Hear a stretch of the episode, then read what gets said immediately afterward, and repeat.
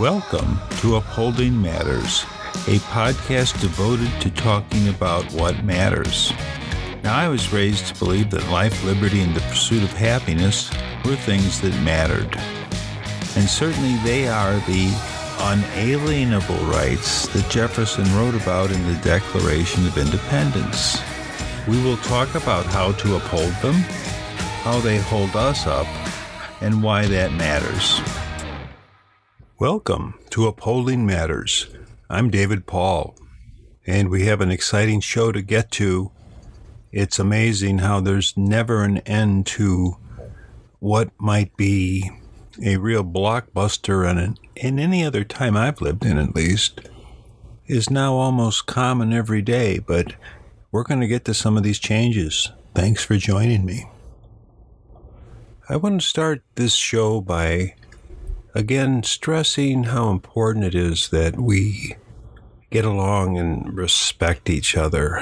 Um, I heard a lot of great commentary today, and I'll try and summarize some of it. But someone said that the other side will always criticize the other. That that's kind of what they do, and I'll have a little more on that later. But one thing you can expect is that there will be another side. Today, I was a little bit surprised. I uh, was reading a letter to the editor. So there was a person today who wrote a letter about our mayor, R.X. Parris, and some of you remember I've run against him for mayor several times and up to 27% of the vote. And that's important. It's 10% of the people that actually vote. So that in itself is an accomplishment. And I take my role in the city seriously. I, I wish everyone would have the same interest. You know, you have to pay attention.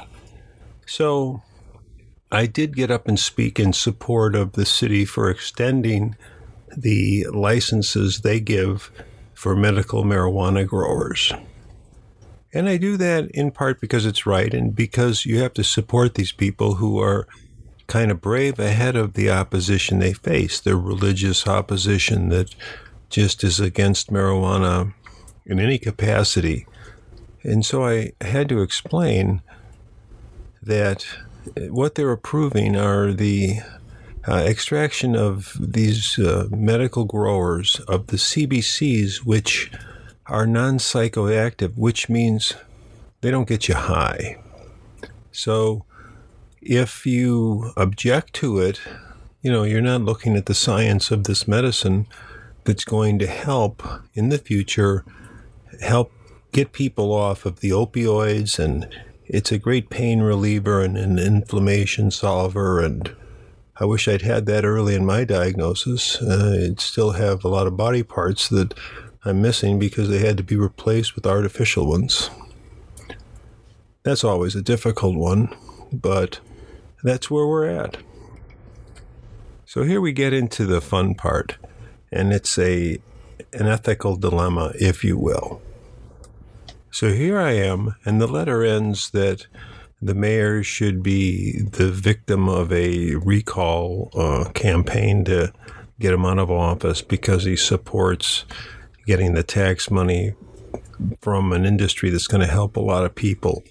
So it's it's kind of crazy, but if people want to be against him, that helps me in my political aspirations. Not that I actually have any left, but you know, if you want to be the mayor, you have to defeat the guy that's currently the mayor or wait for him to step down. And uh, if I waited for that, I, I'd be over. So, what do you do? Do you just let that go? Do you just say, okay, um, go ahead and think that because that'll help me if I'm the only other guy in the ballot with him? But you know, it's it's it's funny because you got to stand up for the truth, no matter where it is. And this is something that's important to put out your marker on. Uh, that's what I say. I've always said it, and if you don't like his uh, lean towards it, you probably wouldn't like mine. So I stress it's it's very important that in all of our disagreements as Americans, trying to preserve our democracy and make the country better, to move in the right direction, if you will, we have to be considerate of each other. And there are always going to be people who will disagree. The best we can do is put forward the facts as we know them and make as persuasive an argument as we can. So, with that, let's jump into the day's events.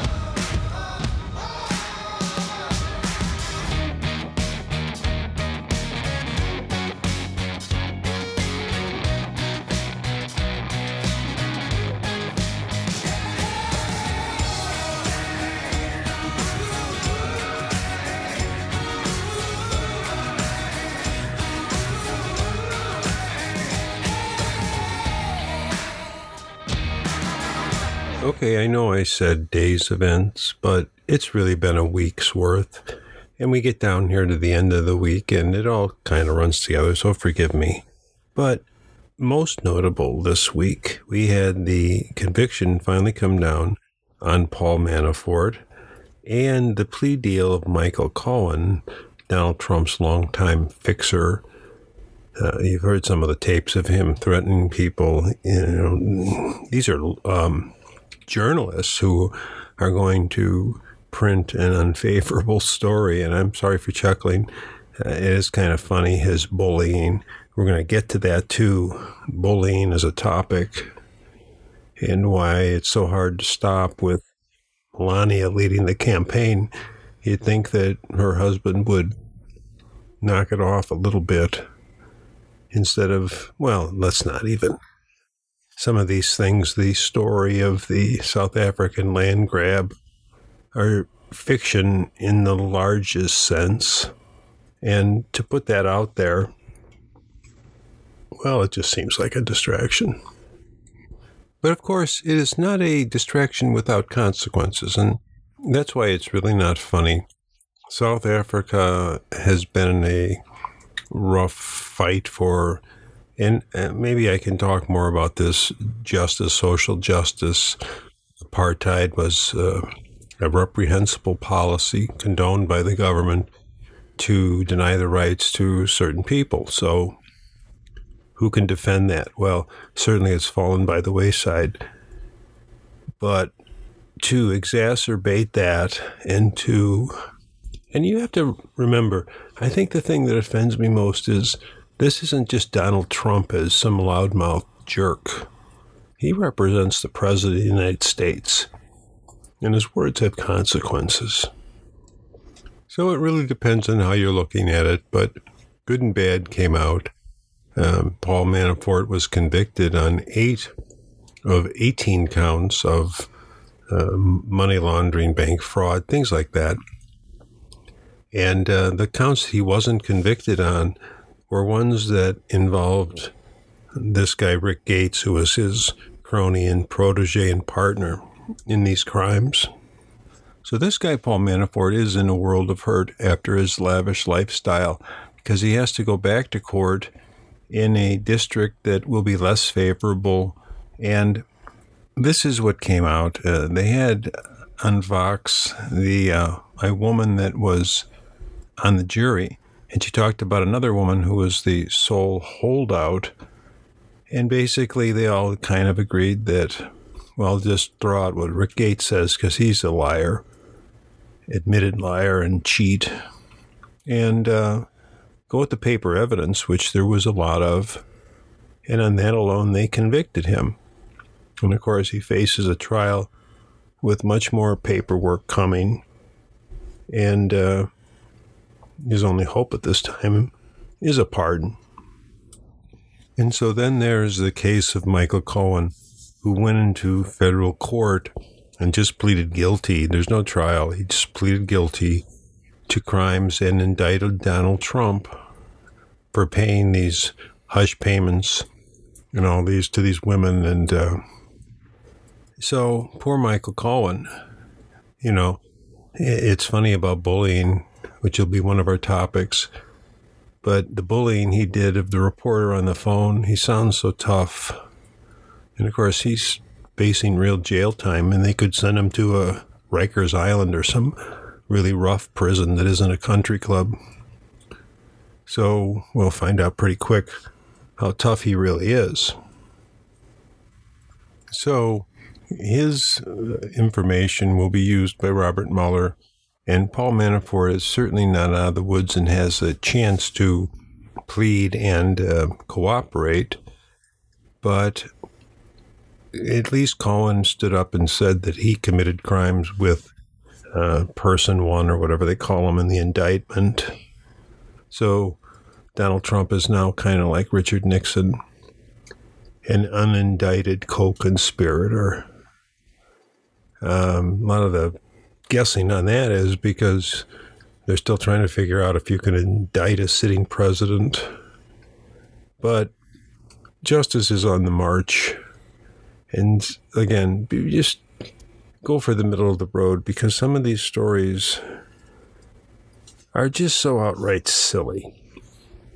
Now, if you keep in mind also, and you could say, well, okay, uh, allies of Trump are being picked on, but two of his Republican supporters, the first and second guys, this one guy, second guy, Duncan Hunter, he's from California here, and he just spent the money like his own personal account. And certainly in Congresses of the past, that wasn't even a crime, but it is now.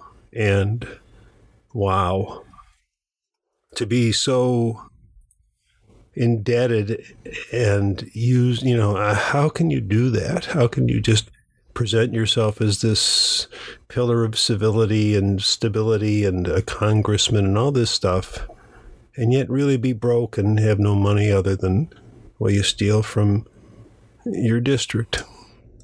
And then there's the Attorney General of the United States, Jeffrey Beauregard Sessions and I love how he is portrayed in Saturday Night Live. Uh, that's incredible stuff. But anyway, so here we have um, Sessions, who went to the White House today for some conference on prison realignment or sentencing, you know, talk. I mean, they want to up sentences on crimes, not not lower them, and certainly um, non or victimless crimes or you know, people convicted of possession uh, because they have a drug problem or habit. It's not worthy of extending their sentences. Let's get them some help. But anyway, uh, Trump was on an interview on Fox and he really laid into Jeff Sessions and basically, uh, you know, called him ineffective and weak and repeated all these things that really make no sense if he'd known he would recuse himself. He wouldn't, you know, it just, I encourage you to watch some of that or see his tweet or whatever. Uh, Donald Trump. It's really a, the, I would say, most in your face form of bullying that Donald Trump does. And it's funny with all the things that Jeff Sessions stands for that I'm in opposition of. It just you know, it's funny how Donald Trump can get you to feel sorry for Jeff Sessions.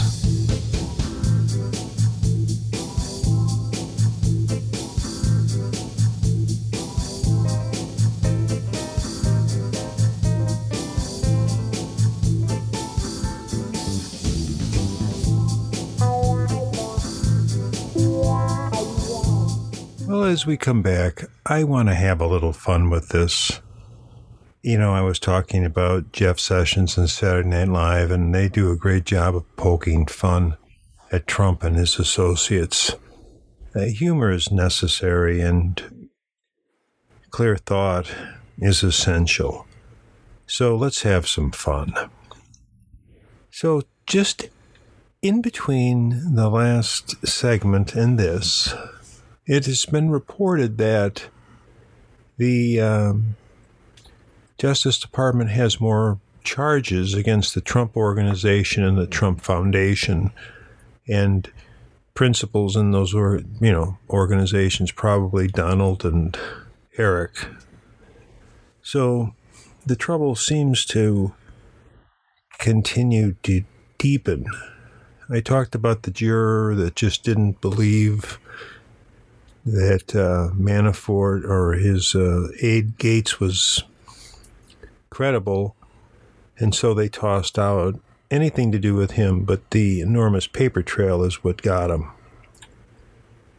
So let's hope that everything can be made clear, and as soon as possible, you know, I'd love to see the Robert Mueller investigation close, but the more they pretend or say there's no collusion, the closer it's getting to understanding some of these Russian connections. So there I was this week, and I went to the local hospital. I've talked about their lecturers by their mental health staff. And this one was about bullying and was presented by a new psychiatrist they've employed at the hospital.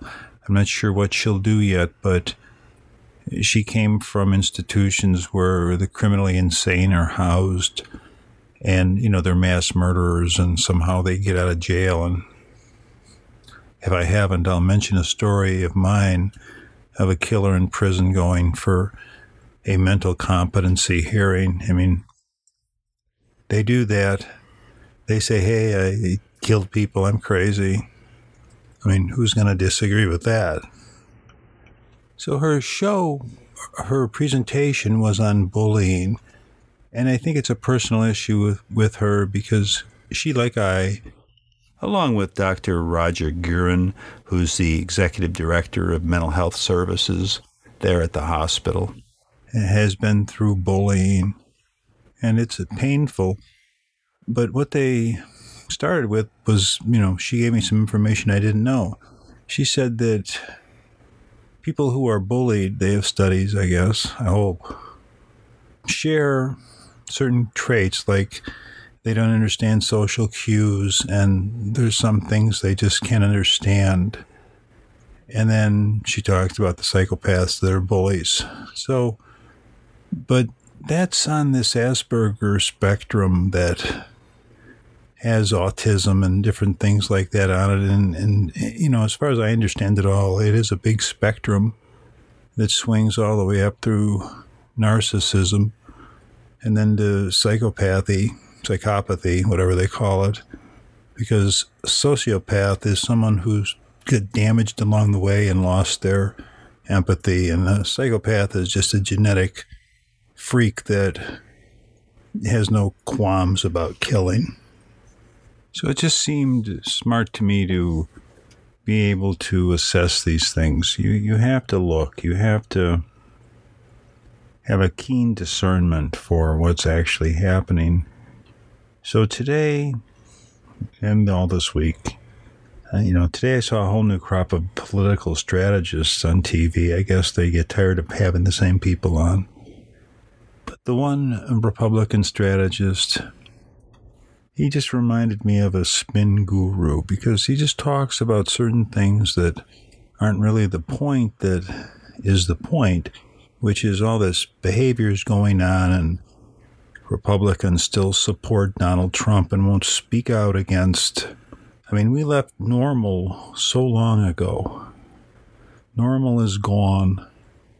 And here we are in this place that's it's hard to cope with, hence upholding matters. This nation is not free of imminent peril due to this man, Donald Trump, that the country elected. And a while back, I, I got a chocolate wrapper. They're neat. You open it up, and there's a little quote in there. And I thought about my friend Jack that was murdered. And this one said, A faithful friend is a strong defense. So when you lose someone like that that's got your back, it hurts.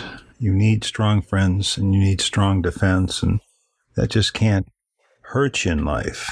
Well, out of this seminar came some more information from the doctor who gave it about bullying and basically asking parents not to name their kids ridiculous things. So today in the news is this guy David Pecker. And that's a little bit funny because at least his name is David. I told my boys I, I knew two men in life that one was Boyle, like Peter Boyle, and the other was Short, and they were both named Richard, which is the you know short for Dick Short or Dick Boyle, and so that's what these, this doctor was saying. Don't do that to your kids. Don't give them names that are going to cause them to be picked on and bullied. But Donald Trump lost his friend, this David Pecker, who's the publisher of a big media empire that has part of the National Enquirer. And that was uh, also in the news tonight that there's this safe that they kept from different celebrities, not only Donald Trump, but all the other uh, secrets they kept on other celebrities to help them, like there was some stuff in there supposedly that they suppressed about Bill Cosby. So the willingness to overlook that and help people evade the truth being told, I guess that's just part of life. You know, we have to watch the messages we send, and of course, there's been so much criticism of media over the last 50 years, even Khrushchev, I think I mentioned this, said that we'll destroy ourselves from within with television. He wasn't a big fan of that. But there I am watching this commercial going, what, well, why? It's an ancestry.com and the woman, I don't know how you get this from a DNA test, but she found out that her grandpa was a moonshiner and used to uh, evade the law and my goodness that, so she's aspiring to something higher to go back to her moonshiner law breaking roots. I get it. That's fun. It's kind of fun. But it's also really sad in a way. I guess it's better than something you could do as a drug or why you would need to drink that stuff. I mean i guess you can also make a quality product as far as alcohol goes I know I certainly left that behind decades ago and am better off for it. But I'm not judging in moderation. Everything's fine. It's just so easy to get in the bottle, in the bag. So be careful about that. And that's what I'm saying. How to conduct ourselves. That that's really the question. How to ensure that our behavior helps this country survive. I watched some things. Uh, Geniuses of the Ancient World on Netflix. I told you about that maybe. But it's a great show. And they had one on Buddha, Socrates, and Confucius. And in the end, all these guys got to the point where they realized that you're responsible for how you act. And commonly, if you want to have a better world, we don't have to agree on everything huge but just find what we do agree on, which is that people should treat each other decently, mean, as you would wish to be treated, and just respect each other for the value that that instills in yourself. Self respect comes from respecting others. And when you respect the greater good and duty, duty to just do your best, this is what all the great thinkers understood, and it's still what we need. Let's respect each other and uphold this great nation. Till next time, I'm David Paul.